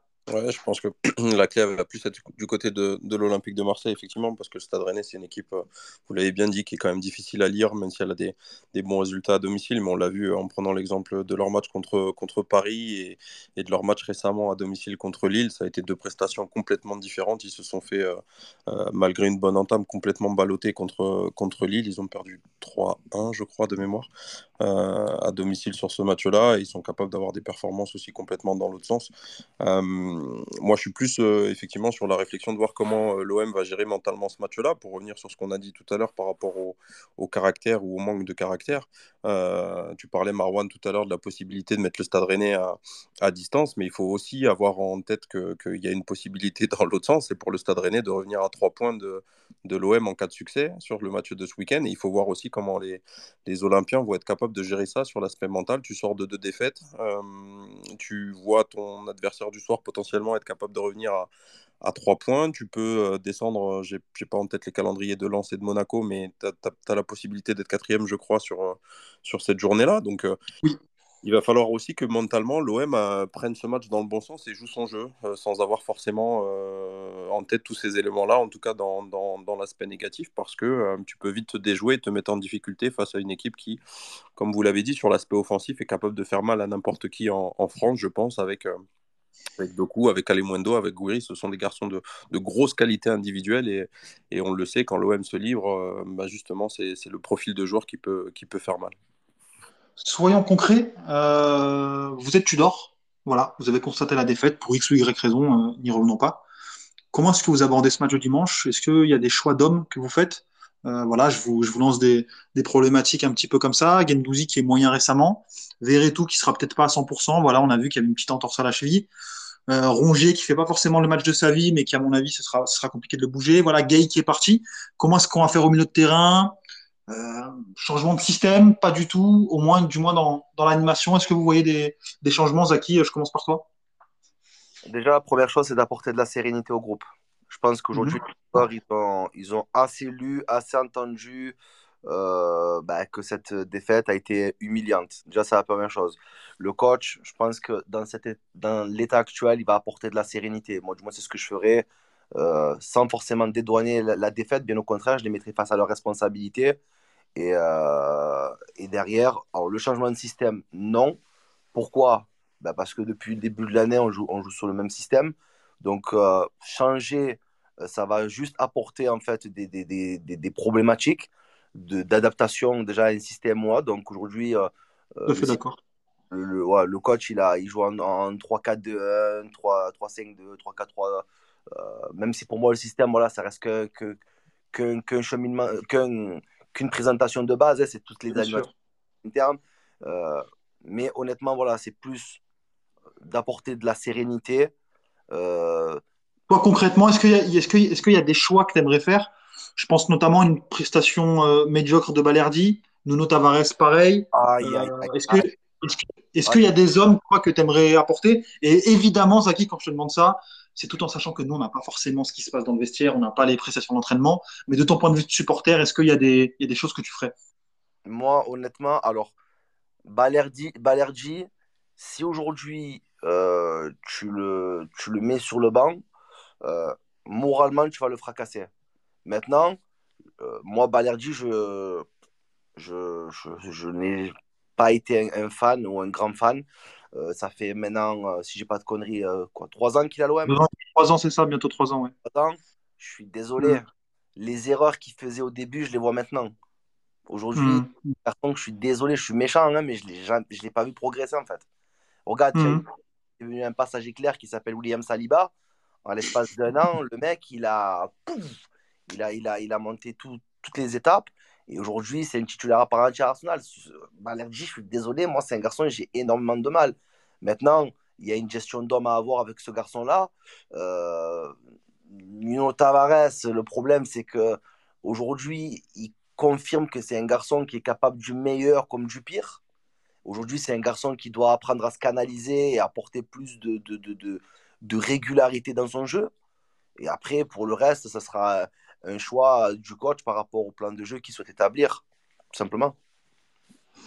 Mika, euh, toi, qu'est-ce que tu en penses? Est-ce qu'il y a des choix d'hommes que tu aimerais bien qui, qui interviennent? Est-ce que tu penses que, bah, par exemple, il faut lancer Vitinha, il faut mettre au frais certains comme un avertissement sur le plan sportif Toi, est-ce qu'il y a des choses bah, justement que, que tu aimerais mettre en place, évidemment, de notre point de vue Ouais, je pense que sur, euh, sur les deux prestations qu'on vient de voir, il y a quand même des choses qui sont revenues. Et, euh, et selon les disponibilités des joueurs, je pense qu'il y a certains choix qui, qui peut-être, euh, c'est le moment de les faire. Pour revenir sur, sur Nuno Tavares, moi, j'ai, voilà, c'est un garçon sur lequel j'ai beaucoup de difficultés quand même depuis le début de la saison. On en avait parlé avec, avec Azir via, via des tweets interposés il y a quelques temps quand on parlait de, de ses qualités et, et de ce qu'il gâchait. Moi, je lui, je, je, suis peut-être pas dans la majorité, mais je lui trouve moins de, de qualité que ce qu'on entend. Euh, même au niveau technique. Moi, euh, voilà, c'est un garçon qui a marqué des buts, certes. Maintenant, je trouve qu'en qualité de, en ratio de qualité de centre, bah, le, le, ratio est déficient. Et, euh, et aujourd'hui, sincèrement, si Gigot, qui devrait être apte pour le match de Rennes, revient, euh, ben pour moi, une des solutions, c'est de, de, passer un garçon qui, dont on parle très peu, mais qui au final, en termes de, de régularité, est important cette saison, ben c'est de passer Kolasinac euh, sur ce poste de piston. Euh, moi, j'ai été agréablement surpris sur ce qu'il a été capable de montrer dans le domaine offensif depuis le début de la saison, quand il est dans le couloir, et défensivement, on sait que c'est un garçon qui est capable de faire le job. Donc, donc moi, je partirais sur Kolasinac à gauche et, et, et Klaus en, en, piston droit. Et puis après, un retour dont on n'a pas parlé, un garçon dont on n'a pas parlé encore depuis le début du Space, mais son retour va être plus qu'important. C'est Wunder qui revient de suspension. On en avait parlé sur le Space la semaine dernière, savoir s'il était indispensable ou pas à l'heure actuelle à, à, l'OM. Moi, j'avais mm oui, et, le match d'hier me conforte dans cette idée-là. Aujourd'hui, je pense que c'est euh, sincèrement, offensivement, un garçon qui est indispensable dans le fonctionnement et son retour, en plus, avec, euh, avec un petit peu de, fraîcheur, lui, euh, mental, parce qu'il n'a pas participé à, à cette élimination-là directement, et avec les jambes, je pense que c'est un garçon aussi qui fera du bien. Vitinha. Tu lances Vitinha ou pas devant? C'est compliqué. Je pense que c'est pas le meilleur contexte pour le relancer. Moi, je l'aurais mis. Euh, je, pensais sincèrement qu'il allait le faire démarrer sur le match d'hier. Euh, maintenant, à partir du moment où il l'a pas fait, je suis pas persuadé que le faire démarrer euh, à Rennes, ce soit lui rendre lui rendre service parce que il n'a pas fait non plus une, une entrée fabuleuse. Il a encore eu une belle occasion qui malheureusement il n'a pas réussi à convertir. Donc je pense qu'il y aura d'autres contextes un peu plus favorables. Je suis, euh, je suis partisan pour lui donner plus de temps de jeu que ce qu'il a ces derniers temps, mais, mais je ne le ferai pas démarrer sur, sur le match à Rennes. Azir, euh, toi, qu'est-ce que tu en penses? une, entrée Si Samuel Gigot est apte, une entrée de Samuel Gigot dans, dans la charge centrale, s'il est à 100% pour démarrer le match face, à, face au stade rennais. Après, euh, voilà, une charnière euh, Kolasinac, Gigot, Mbemba, ça me paraît, ça me paraît cohérent. Une petite hésitation concernant Unai, parce qu'il faut le lancer. Euh, ça ne me surprendrait pas si le lance titulaire face, à, face au stade Rennais. Par contre, Vitina, je pense que ça va, comme Michael, je pense que ça va être très compliqué de le lancer dans ce, dans ce contexte-là. Il va sûrement repartir sur une, un double pivot que j'ai, beaucoup critiqué en début d'année, le fameux Verretou Rongier. Euh, donc je pense qu'il va repartir là-dessus. Après, ma, crainte sur le, sur le match du, du, du Stade Rennais, c'est euh, sur le côté gauche avec Tavares en, piston et Spence, le, latéral du, Stade Rennais, qui prend beaucoup, beaucoup de couloirs, qui attaque intelligemment le dos, le, dos de son adversaire. Ça peut être, ça peut être compliqué. Donc, peut-être que voilà, il y aura, y aura un choix à faire aussi à ce niveau-là. Mais ce qui me semble important, là, c'est le, le retour de Gigot s'il est apte. Et aussi l'intégration, c'est vrai, de, de Under qui était dans une, une, bonne forme et qui est un joueur, un des joueurs déstabilisant de cette, euh, équipe. Je, me permets de perturber un petit peu le cours des discussions. Moi, j'aurais aimé avoir euh, l'avis de Michael et Zaki sur le cas Sur le cas dans le sens où euh, c'est un joueur qui n'était pas forcément tout en haut de ta liste du recrutement. En janvier, tu vas le chercher, tu fais le forcing le 31, t'en fais à venir le plus gros transfert de l'histoire de l'Olympique de Marseille. Et derrière, sur une demi-saison, tu mets du temps à intégrer. Euh, voilà, 5-6 matchs où il doit se contenter de 10, voire 5, voire 2-3 minutes, euh, voire des entrées dans le temps additionnel et à la fin de celui-ci. Qu'est-ce que vous pensez de sa gestion? Qu'est-ce qui peut expliquer le, le, fait qu'il soit géré de cette manière? Est-ce qu'on peut penser que Tudor n'est pas forcément convaincu par le joueur? Est-ce qu'on peut penser aussi qu'il veut le protéger parce que bah, justement, euh, il y a une équipe qui tourne bien et que lui n'a pas forcément assimilé les principes? Et en dehors de cela, si on voit que c'est quelque chose qui, euh, qui amené à perdurer, est-ce que finalement ça valait le coup de, se mettre en quatre pour le faire venir? Et peut-être pas, moi je dis, euh, et sincèrement, sans comparer les deux joueurs, mais si c'est simplement pour avoir un, gars en sortie de banc, peut-être conserver un Bakambu ou un Suarez en début de saison pour se dire, bah voilà, j'ai j'ai un joueur qui ne pèsera pas en termes de statut, où il n'y a pas forcément d'attente autour de lui. Et puis, s'il faut apporter un petit peu d'envie, ce qu'essaye d'apporter du moins Vitinha, ou ce qu'on a seulement vu pour l'instant, est-ce que ça valait pas le coup bah, justement de, de, de, garder notre argent pour cet été, de réinvestir sur un gros attaquant cet été, plutôt que d'en faire venir un en janvier où on va pas forcément euh, compter dessus. Donc euh, voilà, d'une part, comment est-ce que vous évaluez le, le, cas Vitinha globalement avec euh, un peu toutes, ces problématiques? Assez rapidement, ensuite on, on passera sur le quiz, donc on conclura le space. Mika, je te laisse commencer. Je commence. Euh, moi, ça, Vitinha, c'est un cas sur lequel je pense qu'il faut prendre beaucoup, beaucoup de, recul et de hauteur. Euh, J'en avais parlé, moi, sur un, tweet quand il était arrivé. Il ne faut pas oublier que c'est un garçon qui n'est pas complètement fini. Euh, J'en avais parlé parce que j'avais eu beaucoup de comparaisons avec Gonzalo Ramos de, Benfica, qui en plus est un peu plus jeune, où on disait que c'était les deux prospects sur le poste d'avant-centre. Il, il, y a une grosse différence entre les deux. C'est que, que Vitinha, il est arrivé très tard. Euh, dans, l'exposition professionnelle et, qu'il est beaucoup, beaucoup moins fini sur l'aspect technique. Euh, c'est un garçon qui a encore beaucoup de lacunes. Donc moi, j'adore le profil, mais je ne suis pas surpris que, que, son intégration prenne du temps. Alors effectivement, après, il y a, y a le parallèle qui est toujours fait, euh, et encore plus sur le, le, mercato de janvier, quand il y a un garçon qui arrive avec un gros montant, on en, on en attend tout de suite monts et merveilles. Maintenant, je ne suis pas persuadé que Longoria l'ait pris pour être un titulaire en puissance dès son arrivée de janvier. Euh, forcément, il espérait certainement que, que, ça se passe un tout petit peu mieux que pour lui sur le, peu de matchs où il a joué, mais, mais il faut être très patient sur ce garçon, moi je trouve. C'est un garçon qui a de, de, belles qualités, mais qui a besoin d'énormément de travail, qui a besoin de s'adapter à un nouveau championnat, à une nouvelle langue et surtout un nouveau système de jeu. Et euh, je ne suis pas spécialement inquiet en fait sur, sur Vitinha et je ne suis pas non plus surpris que ça prenne du temps pour l'intégrer. Zaki, rapidement je vais te répondre par une question. Est-ce qu'aujourd'hui, on a les outils nécessaires pour pouvoir développer ce genre de profil? Je ne sais pas. C'est toi le technicien, euh, dis-moi en plus. Très honnêtement, je, je sais. Je, je, vais, je vais aller, je vais sortir l'anti-sèche. Je vais répondre ce qu'il a répondu Mika. Je vais être patient. voilà. La fameuse patience. Sois, sois patient, ça vaut le coup. Sois patient, ça vaut le coup. Moi, c'est un garçon, euh, mais... euh, j'en ai parlé depuis un moment avec un ami portugais qui suit le championnat de très près. Moi, je ne le connaissais pas, il m'en avait parlé il y a un moment, donc j'avais commencé à, à m'y intéresser. Et, et d'ailleurs, moi, je pensais, je lui avais dit que c'était peut-être une des surprises de, de, la liste portugaise pour la Coupe du Monde. Il n'a il a pas été pris. Euh, mais sincèrement, euh, moi, je suis convaincu à l'instant T que c'est un garçon qui va faire de très, très, très belles choses au club. Il faut être patient, c'est pas facile, encore plus avec un investissement de ce montant-là. Mais sincèrement, euh, les qualités qu'il a, il faut juste qu'il arrive à, à s'adapter. Ça prendra peut-être un tout petit peu de temps, mais, euh, mais moi, c'est un garçon sur lequel je me mouille sans problème.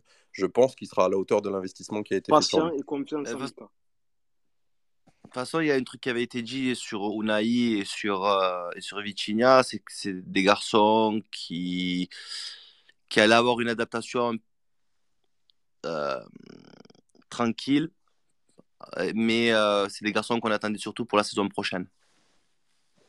C'est ça, c'est ça. Moi, je suis complètement d'accord là-dessus. Je pense que c'est ce qu'il ne faut pas oublier aussi. Le mercato de janvier, c'est souvent un, mercato d'adaptation et c'est aussi le moyen d'anticiper de, de, sur une constitution d'équipe pour la saison d'après avec, euh, nous, on le voit peut-être comme, euh, comme des garçons qui vont être en difficulté sur cette saison-là. Je pense que euh, Longoria, lui, il les voit plus comme des garçons qui vont avoir 4-5 mois pour se préparer à être des garçons importants dans, dans l'équipe pour la saison prochaine. Surtout que c'est très très dur d'intégrer une équipe euh, en hiver. Quoi. En général, euh, c'est pas, pas évident. C'est ça, avec un garçon comme Alexis Sanchez qui est en fin de contrat. On ne sait pas encore s'il sera là la saison prochaine.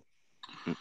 Sur le euh, sur la Space 013, on a l'OM caca culotte. Bon voilà, c'est c'est le pseudo qui nous dit il joue ou rentre dans des contextes tellement difficiles, la gestion de Tudor peut devenir désastreuse avec Vitinha et Unai.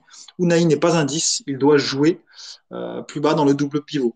Euh, on a aussi euh, d'autres personnes qui nous disent que ben voilà, la gestion elle est, est un peu compliquée, qui s'attendaient à le, à le faire rentrer un peu plus rapidement dans, la rotation et que derrière ça se ressent un petit peu euh, quand il rentre, c'est que c'est pas forcément des joueurs qui vont prendre des initiatives, surtout pour Vitinha, et que c'est vrai que l'OM aurait pu s'appuyer sur eux, euh, notamment en, bah, justement hier dans une gestion de match difficile. Les amis, passons au quiz très rapidement. En 5-10 minutes, ça va être plié. Euh, le thème du quiz, très simplement, Rennes, OM, première journée de la saison 2008-2009, 4-4, d'accord? On va simplement faire la compo du côté de l'OM. Vous me citez un joueur, on va faire un tour de table en commençant par Zaki. Celui qui se manque, il est éliminé directement. Pourquoi tu mets de la merde comme ça d'un coup là Parce que c'est pas, c'est pas. Allez, Euh, Manda- Mandanda. Mandanda, c'est bon. Mika, euh, euh, Mika, ouais, Mika, on va, on va commencer comme ça. Euh, tu m'as dit. Alors, rappelle-moi l'année, que je fasse pas de bêtises. 2008-2009, 4-4, Rennes OM, première journée du championnat. 2008. Euh, Chérou Chérou, Chérou, Chérou, c'est bon. Il entre à la 55e minute. Azir, sors pas le téléphone, Non, s'il te plaît. Ben Arfa. Ben Arfa, c'est bon. Ouh, il y a du niveau ce soir-là. Taiwo. Taiwo, Taiwo, c'est bon.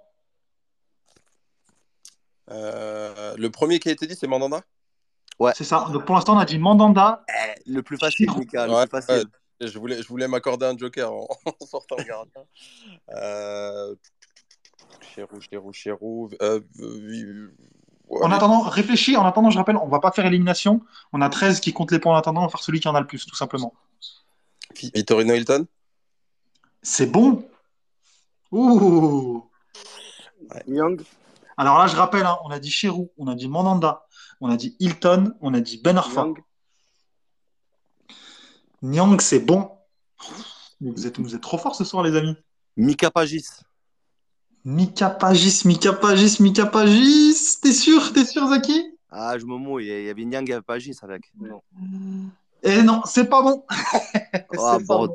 Oh. C'est pas bon, c'est pas bon, mais c'est pas grave. Tu, tu vas avoir une, une nouvelle chance quand on tombe sur toi. Mika, Euh... l'entraîneur compte aussi. hein. Ah, c'était Guéret. C'était Guéretz, c'était Guéretz. Ça te fait, ça te fait un point. Alors on va te le compter, on va être généreux.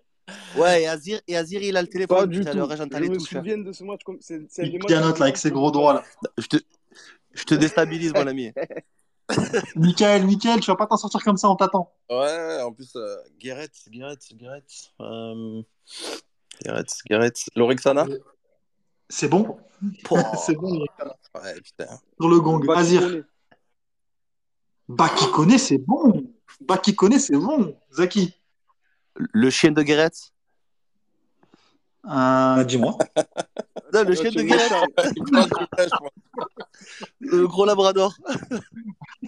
Euh, non, c'est- c'est pas bon. 13, si tu peux me rappeler les points en attendant, parce que là, à mon avis, Azir, là, c'est très très fort hein, pour l'instant. Azir, c'est très très fort.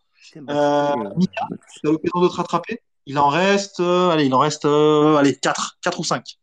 Ouais, et puis j'ai plus qui a été dit et qui a pas été Des défenseurs. Si j'en dis un qui a été dit, c'est bon, ça compte pas J'ai une autre chance Oui, tu auras une autre chance. euh, Taïwo, là, c'est- ou pas? Taïwo, il est bon. Taïwo, il est bon. Taïwo, il est bon. Taïwo, il est bon. Euh, Azir. Lamine Herbat.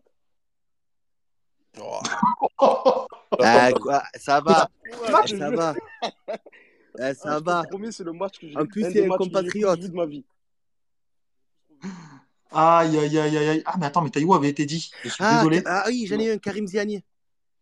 Karim Ziani, il est pas bon. Oh. Pour l'instant, on est à Azir avec 4. Parce que Azir, euh, 13. euh, euh, tu Le- peux faire ça, un Carbaté vaut deux. Je, je l'aurais jamais trouvé. Ouais, je te jure. 5 points. 5 points. Zaki, il en a 3. Et Mikael, il en a 3.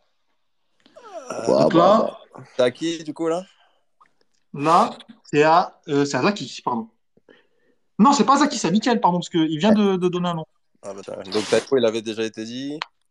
Euh, C'est ça. hum, donc, à gauche, à droite. euh, droite, euh, Défenseur. euh, on n'aurait pas le soldat Lolo Bonard Non? Non. Lolo Bonnard, si, si. Lolo Bonnard, c'est bon. Eh, pas mal. Lolo Bonnard, c'est bon. Euh, en défense, euh, tout a été dit. Il nous reste un milieu. Valbuena. Ah, oui. Non, Elliot. Quoi Non, pas mal. monsieur. Non, monsieur. Alors, il nous reste même, il y a même les remplaçants. Donc, euh, il y a deux milieux. Bon, un milieu attaquant, euh, un attaquant. Donc, euh, ça nous fait, ça nous fait, ça nous fait trois milieux et deux attaquants. Et Nyang? Nyang déjà été dit. Qui? Ok, pardon, il en reste quatre. Quatre. Donc, il reste euh, deux milieux, et on va dire un milieu à vocation attaquant et un attaquant. Elliot Grandin. Eliade Grandin, c'est bon. Non, c'est pas moi, c'est pas moi qui l'ai dit. Je l'ai volé à Azir. C'est pas moi, c'est Azir, c'est Azir. Je l'ai volé à C'est Azir Azir. qui l'a dit Ouais, sortez- c'est Azir, c'est Azir. C'est bon, c'est bon, Azir. Euh, bah, Zaki Honnêtement, je sais pas. Il Azir, il a le téléphone, ça triche. Ah, Zaki, je te promets, je vais pas le téléphone. Eh, ça va, tu me sors des joueurs. Je te dis, c'est un des matchs que j'ai le plus revu de ma vie. Ah, tu es trop fort, ah, tu es trop fort. Bravo, chapeau. Au lieu de Grande, il m'a sorti la Minerva, toi. Ah, Par contre, les, les- les amis, il y en a deux, il en reste trois, pardon. Il y en a un, il est évident en attaque. Quel poste? Ah, de- Devant? Buteur. Buteur. Euh, Guéretz, Guéretz, Guéretz. Brandao, Pagis, Brandao. il a été dit. S'il a été dit, Brandao, non. Mais non, c'est euh, c'est Djibril, si c'est C'est Djibril Cissé. Djibril Cissé, magnifique. Euh, ensuite, il reste deux milieux, de- deux milieux de terrain. Un vocation défensive, un vocation offensive. Euh, Mbami? Ah oui, exact. Avec Sana, ça doit être. Mbami, le regretté Non, Mbami. euh, Stéphane Mbia? Si. Non, non, Non, c'était Mbami. C'était Mbami. Ah, au milieu. Ah, personne en plus. C'était euh, c'était Mbami. Et il en reste un, mais si vous... franchement, il est trouvable. Vous le connaissez tous.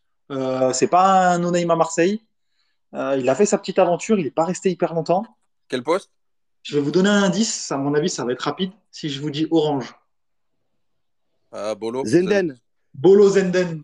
C'est Azir qui l'a Bolo trouvé. Zenden, C'est exactement. Azir qui l'a trouvé. C'est Azir qui l'a trouvé.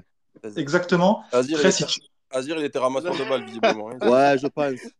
À mon, à mon avis, il était à la table. Il était à la table, faisait les équipes. On a, on a le décompte des points. Bon, euh, Azir, sans surprise, euh, c'était. Ah, Azir, ce jour-là, c'était c'était un stagiaire. C'était la, la caméra de surveillance du Vélodrome. Bah, bah, bah, bah, bah. Ah, et Tout en a pour- mis pour- Et Zaki, malgré un super début, là, il a plongé à la fin. Il finit avec, euh, avec seulement 3 points. Avec seulement trois je, je, je suis un vrai Marseillais. Juste une, rapide, c'est- juste une rapide, euh, juste une rapide, une rapide anecdote sur, euh, sur Modeste Mbami, on en a parlé, paix à son âme, ça a été un... Moi, je l'ai je l'ai connu, euh, j'étais allé faire des essais à Sedan, euh, à l'époque où il jouait là-bas, et c'est un... On, s- on- on mangeait le soir avec les, avec les jeunes, avec l'équipe réserve, avec les, les jeunes qui étaient à l'essai, et c'est un garçon qui était venu euh, manger avec les pros, il était venu à s'asseoir à notre table, et son entraîneur de l'époque lui avait dit euh, Modeste, qu'est-ce que tu fais Euh, Viens manger avec nous. Et, il avait répondu, j'avais trouvé ça incroyable, il avait répondu Non, non, je reste avec les jeunes, euh, ils ont l'air super cool, et il était resté manger avec nous. Donc c'est une petite anecdote, mais qui montre le personnage que c'était. Ça a été un, grand joueur de l'OM, je trouve, moi, et c'était un, homme adorable. c'est clair, ça a été un joueur quand même qui a marqué son époque, non pas parce que c'était euh, Busquets ou je ne sais quoi, mais simplement parce que c'est quelqu'un qui a su incarner l'équipe euh, en son temps. Et c'est vrai que c'est quelque chose qui, euh, euh, qui, a pu, qui peut manquer en tout cas dans les temps actuels. On rappelle aussi que à chaque fois qu'on parle de Modeste Mbami, les gens s'accordent à, remercier sa personnalité. C'est quelqu'un de gentil, serviable. Et voilà, on présente les, condoléances à la famille. Évidemment, on a, toujours une pensée pour Modeste Mbami.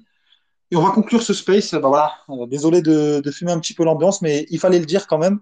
Avec un commentaire Nordine, Nordine ce soir qui a été recruté par l'équipe de la SNCF. Bon voilà, Nordine, on t'en veut pas trop. Euh, qui nous dit sur le hashtag Space 013. Ah, bah tiens, je remercie Maron Belkacem pour l'animation du Space 013. Une soirée dans le train a eu raison de moi. Un plaisir d'être auditeur sur 13013 avec les excellents. Carter Schnin, Azir avec nous, Zaki et Michael. Vous êtes mes héros. Les amis, moi je vous remercie parce que sincèrement, et je vous le dis pas non pas par démagogie ou parce que vous êtes là, j'ai trouvé que le space était d'un niveau, euh, niveau particulièrement excellent. On a eu des bonnes discussions sans forcément être inaccessible pour le plus grand nombre. Euh, le débat était plaisant, dans le respect, et puis on a su aborder un petit peu toutes les thématiques qui étaient au programme. Donc moi je vous remercie, Azir, merci, Merci à toi. beaucoup, un vrai, vrai plaisir hein, d'avoir pu discuter, d'avoir écouté aussi, surtout Mika, Zaki, euh, Marwan. Très bonne animation, on le savait, un polyvalent. Donc euh, voilà, merci les gars, c'était un vrai, vrai bon moment de, de foot. Merci à toi. Merci Zaki aussi, qui arrive. euh, Moi, Zaki, moi, je, je trouve. Il y a un petit côté Roland Courbis dans ton phrasé, moi. Je trouve toujours nous sortir la bonne citation, la petite phrase qui fait mal. Ah, Est-ce que c'est quelque chose que tu cultives? Non, moi je suis quelqu'un de très très naturel. Pour les gens qui me connaissent euh, euh, vraiment bien, je suis quelqu'un qui est très naturel, qui calcule pas les mots.